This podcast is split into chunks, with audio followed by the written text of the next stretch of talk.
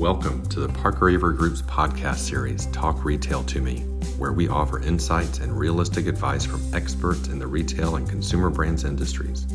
The goal of this series is to provide our listeners with two to three pragmatic pieces of advice in each episode that they can immediately go out and employ in their companies. If you're new to Parker Avery and this podcast, we are a leading retail and consumer goods consulting firm with over six hundred years of collective experience, both as consultants as well as leadership positions in the industry. Our firm uniquely combines deep industry experience with consulting expertise and world-class talent to deliver meaningful results. Our approach allows us to build successful, long-term relationships with some of the most recognizable retail and consumer brands in the world. If you're interested in learning more about the Parker Avery Group, we invite you to visit w w w dot parker avery dot com. This is Trisha Gustin, Senior Director of Marketing for Parker Avery. In this podcast episode, we continue our focus on core retail functions. I am joined by Senior Managers Luann Villasor and Russ Smith, both of whom have deep experience in merchandise, financial planning, business processes, and system implementations across a wide variety of retailers. In this discussion, we focus on M F P challenges, innovations, and key capabilities. Well, good morning, Luann. Good morning, Russ. Thank you for joining me today.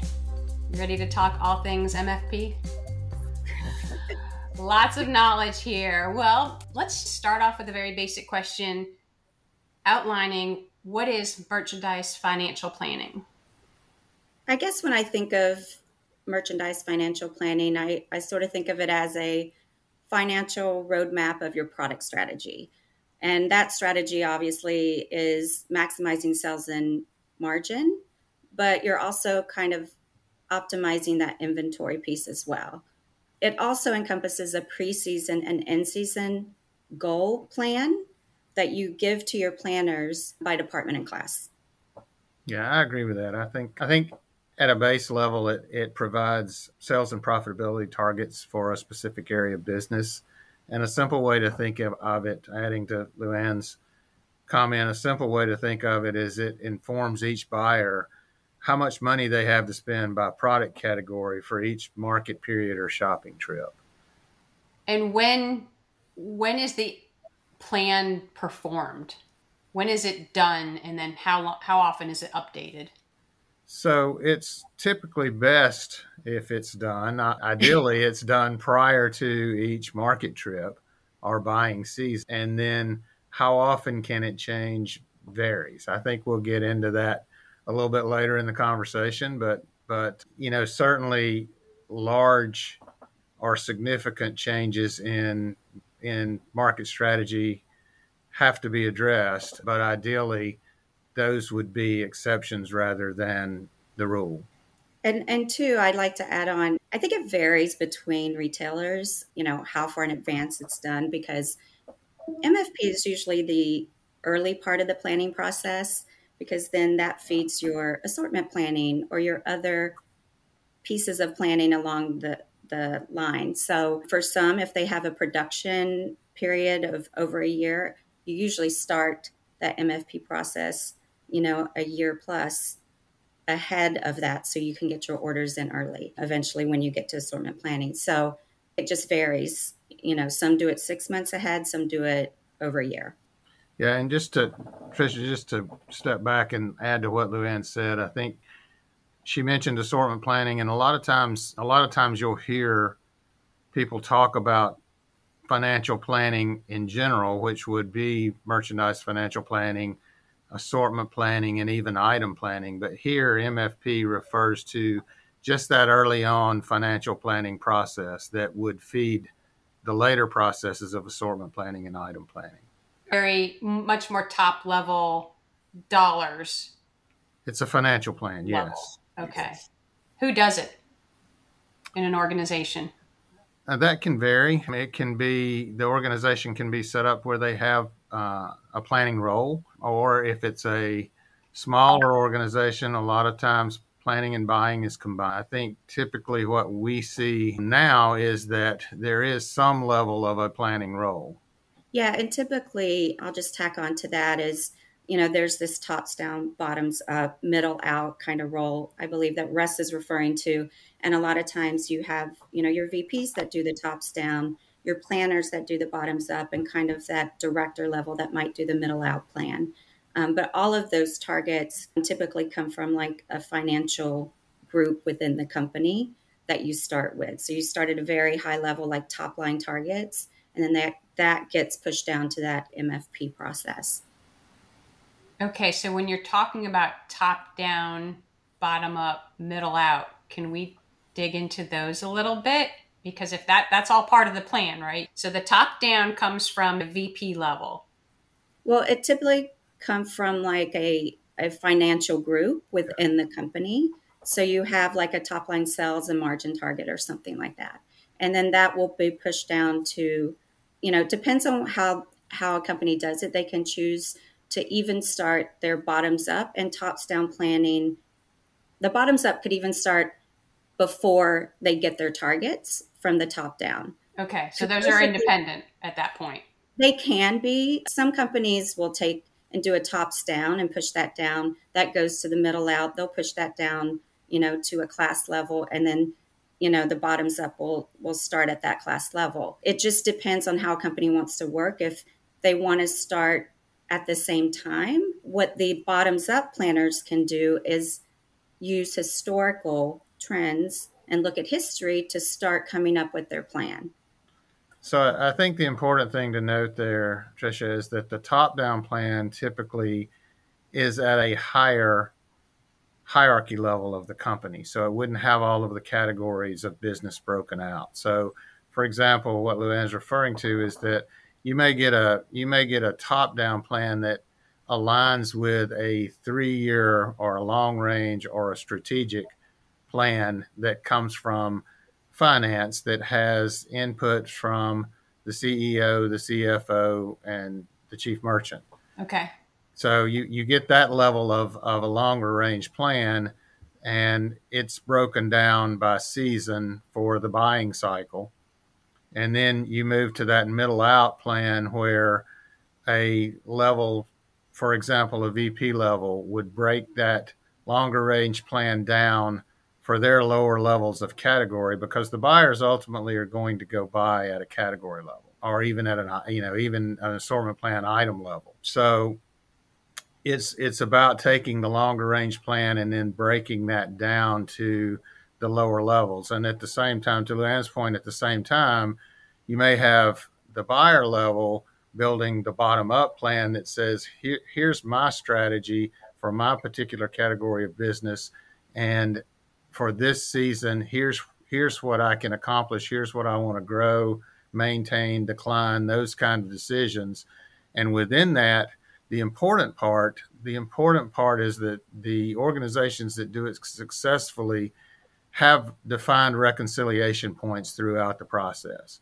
Okay. So so as a coming up from the bottom level, you know, I may say, well, I can achieve my top-down goal in this category because we've got a growth initiative in this other category. So I can achieve it over here, but I can't achieve it in this particular category. So I need to align those two strategies so that we reconcile. How long, how long does it take? And I, I probably am shooting myself in the foot because I bet, I bet the answer is depends. To some degree, it does. It does depend. It depends on what product category you're you're planning. It depends on when your markets fall, those kind of decisions. I would say, I hate to put a timeline on it because it does depend, but I would say a good, you know, it's going to be, it's going to be at least, I would think, Luann, would you agree, six weeks to four months, sometime in that window? Absolutely. Yeah. Okay. And then how how often is it revisited? Should it, how often should it be revisited? Let's put it that way. It does vary between retailers. I've seen it revisited six times. Within I've seen a year, it, within a within a season or within a year, I mean? Before they even lock the plan. Before they even say, hey, this is baked. This is what we're going with. This is our original plan for the year. But then I've seen it done, you know, two or three times, you know, before it's locked. So a lot of times retailers make the mistake of doing too many revisions. I don't think this is a perfect science. Planning is not for perfectionists. You know, you're doing it so far in advance, things could change, trends right. could change, you know, disruptions like COVID could happen, all those types of things. And that disrupts that plan. But I also think that you need to realize that you cannot be perfect in planning. You know, that is not the goal. It's to, it's using the history and the trends currently and the disruption signals and, you know, understanding what goals and where that strategy is going for that, that year, you know, all those things together, plus planning for shifts and holidays or promotions and things like that. All those things make up what those M F P plans should look like. And so trying to pull all of those together and make it perfect, that's not what we're trying to do. You know, and I think that, you know, a lot of people try to spend too much time trying to make it perfect. So then once it's done, once these revisions are done and it's as, and it's as baked as it's going to get, is it done for the year? Or then after that first time it's baked, does it get revised? So things like, like you mentioned, just like COVID. So the plans are done. Is it, okay, that's done for two thousand twenty-two and we're done planning. We're going to move on to two thousand twenty-three at some point. Or is that, do will they take that plan that's, that's baked to that point and say, okay, now whatever disruption hit and we have to take a look back at it and change it. Does that happen throughout? Is it continuously evolving or is it done and done, and then you move on to the next year's plan? How does that work? Well, I think Luann touched on it a little bit earlier with it's, we're, we've talked primarily here, the idea of it's done. We've talked primarily here about a preseason plan, which, okay. which is important to have a preseason plan that everybody, everyone's aligned on the strategies, everyone's on the same page. You've got senior management buy-in that this, these are the goals we're going after, and here's how we're going to accomplish those. That's important for the buyers and the planners to take to market. Okay, um, so that's preseason. That's preseason. But okay. then after after market, you would come back, and you would potentially have a revision there. At, at minimum, you would have a revision there because – you know, well, we had our preseason plan, but we got in market and we saw these opportunities. So you would have a revision and a reconciliation point after the first market. In a lot of cases, there's second markets by area. So you would have another round of revision and reconciliation after the second market. But then what we haven't talked a lot about is as you move into season, there's also an in-season aspect of M F P that a lot of people refer to as open to buy.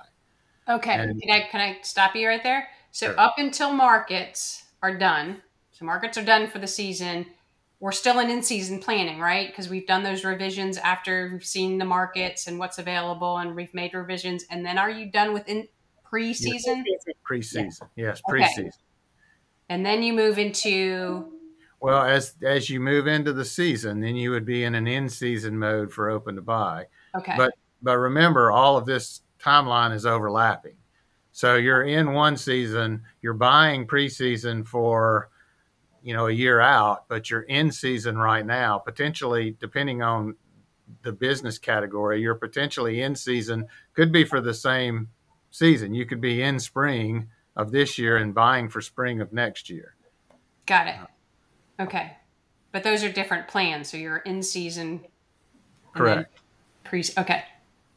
Yeah, and I would just say, you know, typically that preseason plan is like an O P, an original plan that's, you know, that you, you have visibility to in the M F P system. And then once it gets in season, you have this current plan, what people often refer to, or R P, which is a revised plan that gets updated in that monthly open to buy in season.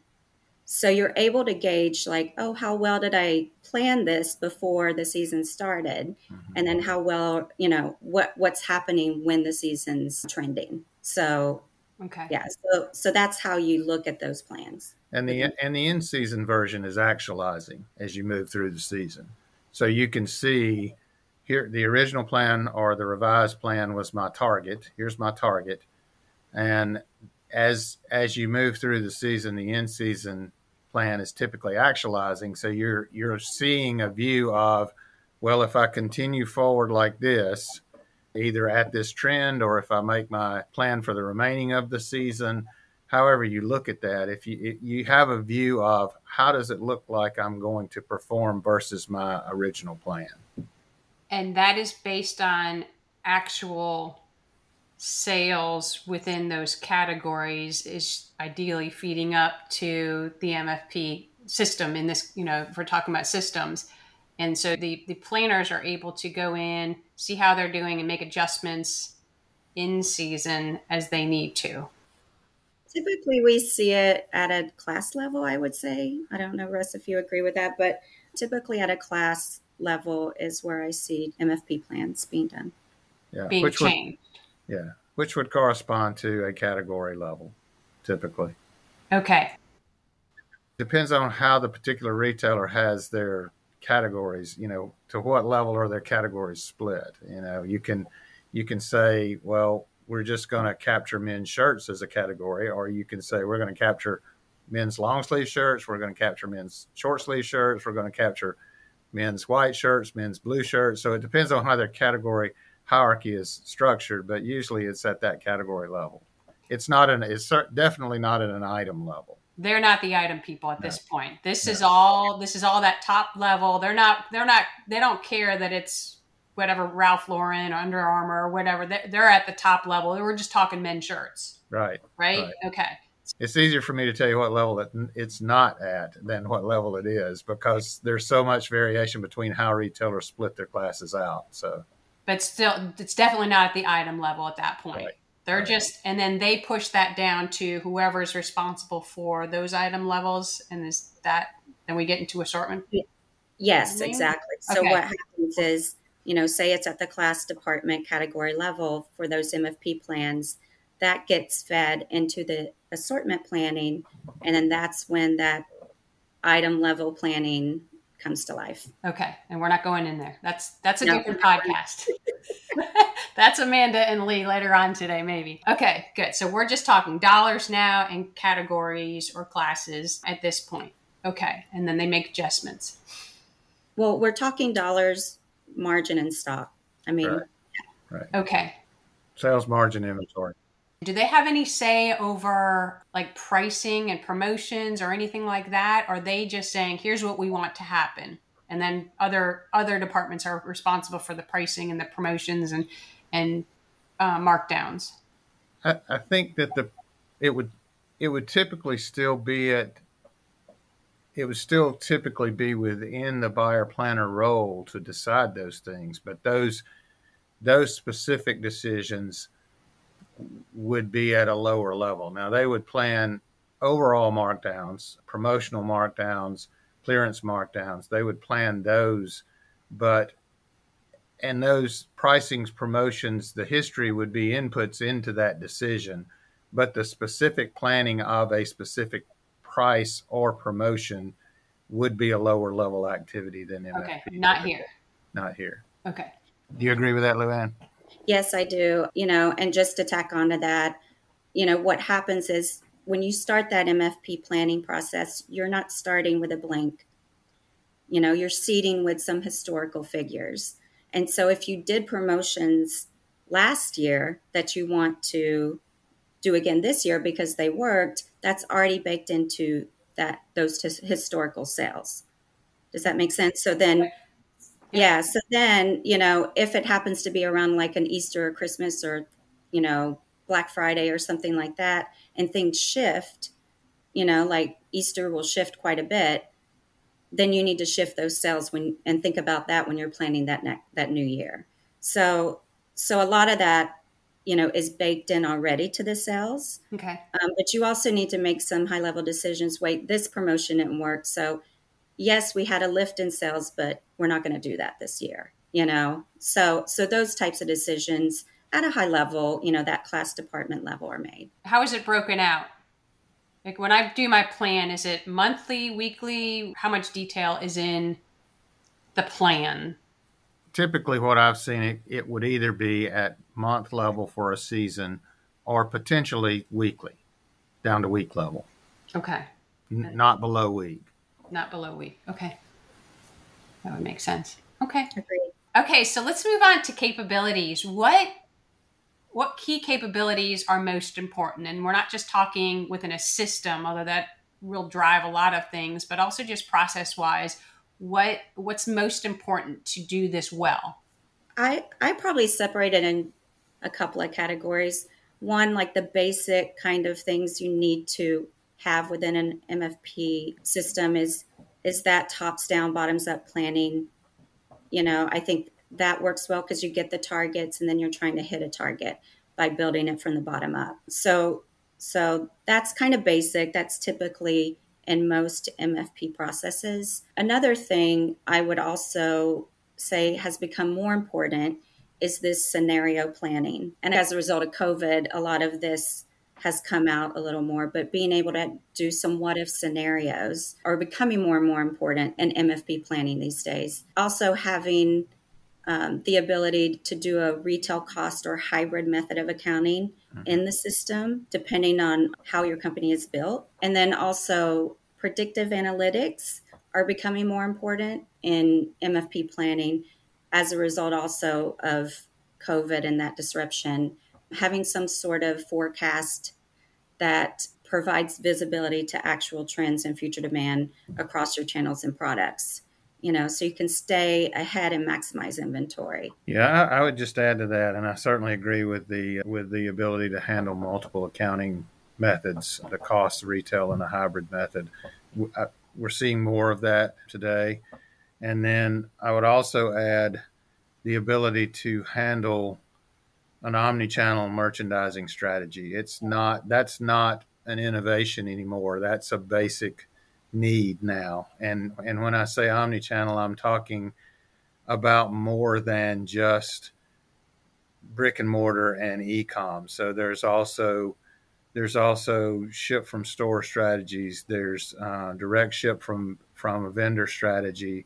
There's buy online, pick up in store strategy. So it's it truly is having an inventory pool that you have multiple distribution points from and being able to handle and, and plan for that in an efficient way. When you're planning, Russ, and you mentioned those different channels and different fulfillment methods, is there visibility to that at some level on the M F P? Is there, I, I think I'm going to do this much ship from store, this much wholesale, let's say, this much. Is there that visibility in the plan, or is it is that is it at a higher level than that, and people and, and planners are just using that intuitively, or is it well, driven from histor- historical? It, it should sales? be it should be some of both. It should be the capability to plan from an, an enterprise level, but then also either through reporting or, or through history coming into the system, being able to understand where that enterprise number came from. So that's more okay. what I'm referring to. And do M F P systems have that visibility, or is that a, an integration to a different system?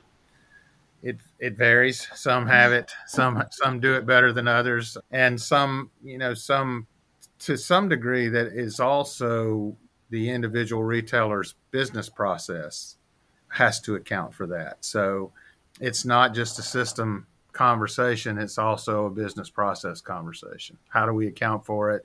Where do we get the visibility? Is it within the system? Is it, is it through reporting? It's those kind of, it's those kind of decisions that retailers have made and, and are now moving toward refining those decisions. Okay. We we spoke a little bit about systems, and a few weeks ago we did the Core Merchandising podcast with Marty and Heidi, and those systems are all over the place. So everything from still green screens to Excel to, you know, newer systems. With M F P, is it the same type of systems landscape where it's it's a bunch of different systems, maybe some more sophisticated than others? Or are, are are retailers trending towards more modern systems? I think in the past it used to be kind of yeah, you know, that on-premise system. So like in-house at a company, more and more, pretty much everyone is going to a cloud-based system where they can access it from anywhere. And obviously, you know, a lot of people are working from home. So that's also very easy for them to manage and easy to log into, you know, so people are going more to that. Plus the scalability of a system, you know, as you, as a company grows, you want to make sure that that system can scale. So this is no longer, this is not a bunch of spreadsheets being sent back and forth. Correct. Okay. Yeah. Yeah. I mean, don't get me wrong. There are some out there that are still doing that, but a lot of them are realizing um, that to have tops down, bottom up planning, to be able to do scenario planning, to be able to do omni-channel or predictive analytics, the, all those things, you, you need a system. Mm-hmm. Excel doesn't handle those very well. No, no. Despite how much people try to wrestle with it. Okay, great. The retailers that do M F P well, from y'all's experience, what makes them good at it? And I know we can't mention names, but are there examples that you have that say, you know what, we saw this and they do A, B, and C, and, and it's fantastic? To answer the question, I would move completely away from the system side of it and say from a from a process side, they understand that actionable financial plans are important, and they they have a timeline around creating those financial plans, reconciling those financial plans. Everyone's bought into the strategy and the plan going forward, and they have a timeline that supports having a level of plan in place prior to the buying cycle. Now, to Luann's earlier point, it won't be perfect. You'll you'll make changes throughout the buying cycle. You'll make changes when you get in season, certainly. But everyone knows prior to going to market what the buy, what the strategy is and how much they have to spend and what their expectations are as far as sales margin, inventory goals. So those, to me, that's part A. And then part B would be that there is, particularly in larger organizations, that there is a there's a framework for teamwork between the buying and the planning. They act as a team. They act in, you know, they're they're aligned on the same goals. They're evaluated on the same goals. They're they're a team, so that buying and planning work together. And I would just reinforce that, you know, you know, the the retailers that do succeed, you know, collaborate with, with each other. They, you know, you have the strategic goals. Those are set. Those are delivered, you know, to everyone. And they set out to, to meet those goals with a plan. So, you know, that collaboration and understanding that there's one strategy and everyone understands that and what metrics are important. You know, I think those companies that have laid down properly and communicate well, do well. So it's less of a system capability and more organization and process as far as what I, retailers excel at it. I agree with that. On the flip side then, what common mistakes or challenges do you guys see? I'm seeing, I'll just kind of come from it as the new challenges I'm seeing are retailers trying to maintain their customer base. Because, I mean, right now, a lot of stores through this whole COVID last two years, through all these phases, you know, a lot of stores closed. So they lost that footfall traffic, and they needed to create an experience online to draw those customers to their website when normally they would just go to the store. Mm-hmm. You know, vice versa too, those people who already had that online presence, they did very well, you know, because they, they already had things set up. So stores are now trying to figure out ways to adjust and make that experience online to store, store to online very seamless. So, for instance, making people feel comfortable to shop again. And then also having that omni-channel experience where if they can't find something in the store, the salesperson can be like, oh, we can just have that shipped to you, you know, or you can pick it up tomorrow, or that sort of thing. Like having that seamless view of the inventory, having that experience where you know, now I don't want to go in a store anymore. I'll shop online, you know, making that more exciting to the customer for that online experience, keeping it relevant, that sort of thing, I think is a big challenge for retailers. And that all feeds into the planning, that demand shift has to feed into the planning. So if they're not doing that well, then it's going to screw up any view of demand. Is that kind of what you're saying? Yes. What I'm trying to say is keeping that customer, because right now, you know, that experience before was kind of broken. Like if you went and shopped in a mm-hmm. store, you weren't going online. So now people are trying to go online. And to Russ's point earlier, that buy online, pick up in store concept, you know, people wanted to be able to buy it. They didn't want to go into a store because stores closed, but they want to be able to pick it up. Right. Yeah. So those sorts of things, retailers have been challenged to maintain their customers, to keep them. Yeah. Because if anyone else was doing it better, they would go there. Yep. Right. Yeah, absolutely. And it also opens up a whole new world to the whole landscape of shopping has changed. Right. So, so now you're, you have access to more choices, more online sites, more, um, you know, product. And you now see where you could lose someone because, hey, I'm allowed to order this. It arrives within two days and I can return it for free. Mm-hmm. You know, that sort of thing. I think trying to maintain their customer base is a big challenge. Yeah. For retailers. I think, I think probably, Trisha, the, the biggest challenge I see from strictly a planning standpoint would be where organizations are, I'll call it, their their their planning is reactive. So to Luann's earlier point, they're they're trying to always have the perfect plan. And they lose sight to some degree of the planning, the plans, the preseason plans are a framework or a guideline for their buyers to go to market and, and buy goods. So if they're constantly changing those plans, then it creates a workload on their planning and buying staffs that they're not looking at their in-season business. They're focused on constantly changing those plans, where in a lot of cases, there's there's questionable benefit out of multiple plan changes.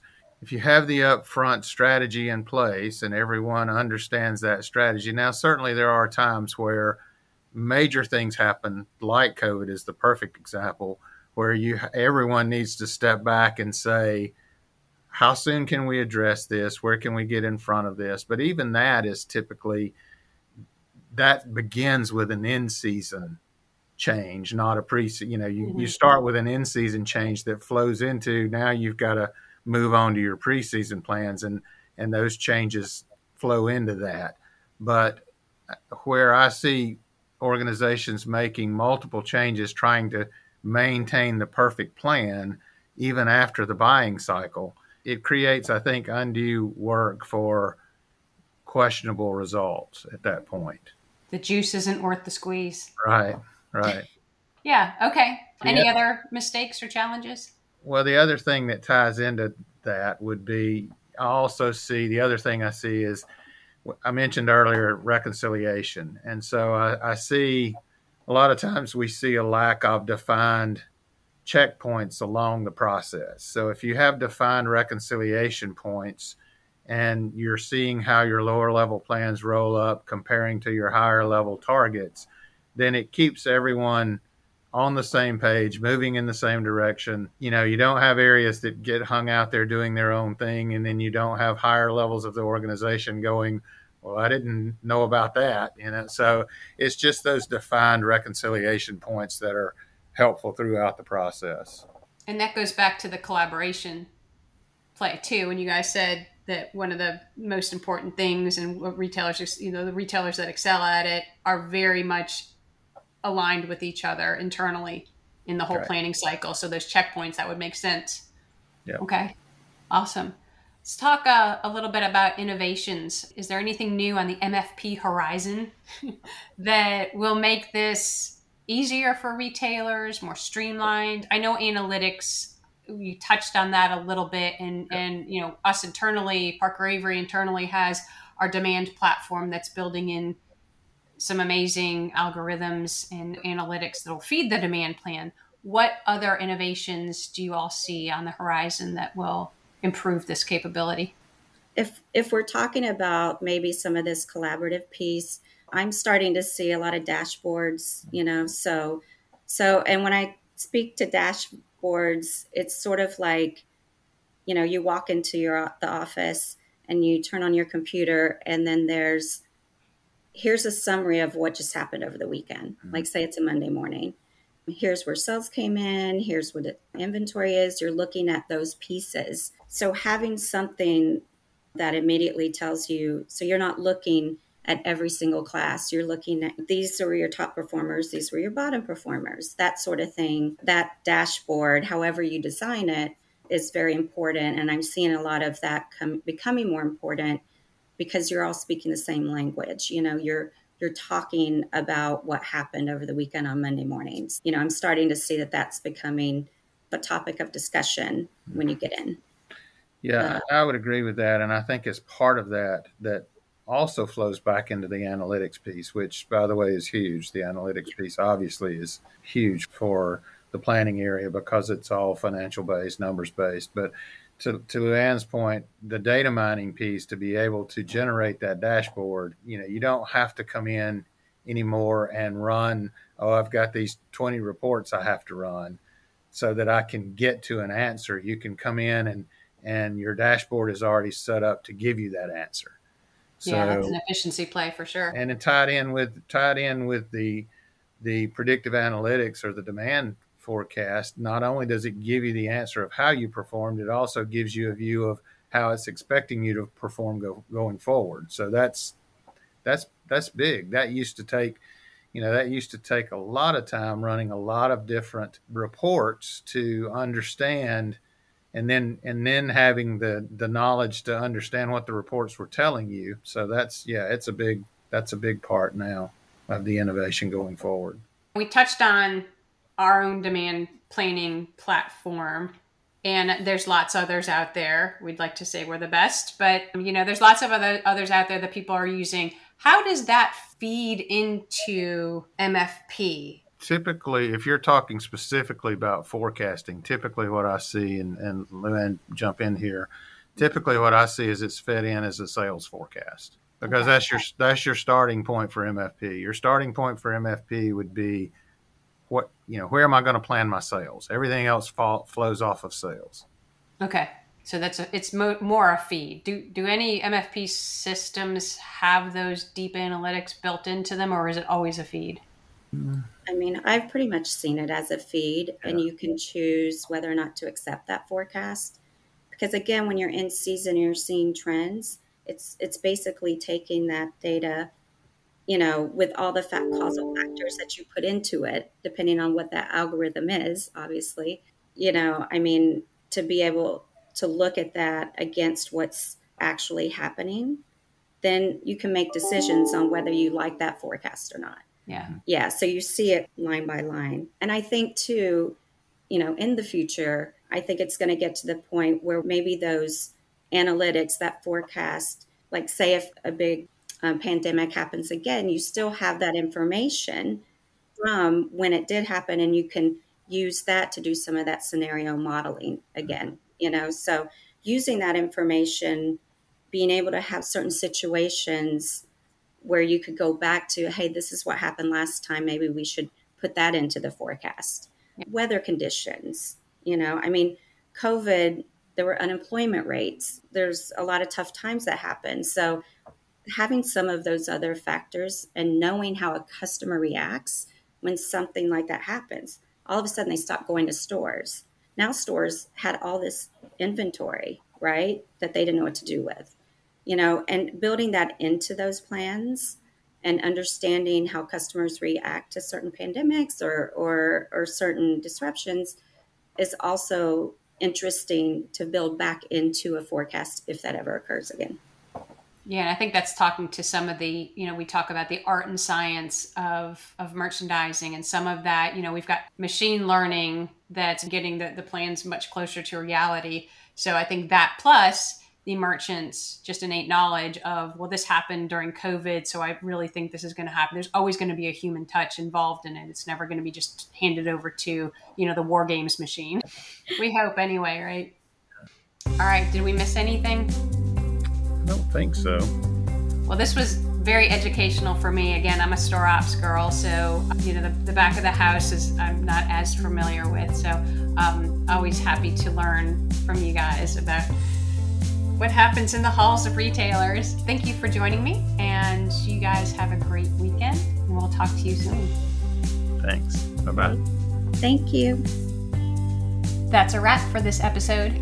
We hope you found the content valuable and useful. We would also appreciate it if you shared our Talk Retail to Me podcast with your retail colleagues. It's available across all podcast platforms. If you have any questions about today's content or any other retail challenges or innovations, please visit our website at parker avery dot com, and be sure to follow us on LinkedIn for our latest industry insights and events. Just search for the Parker Avery Group.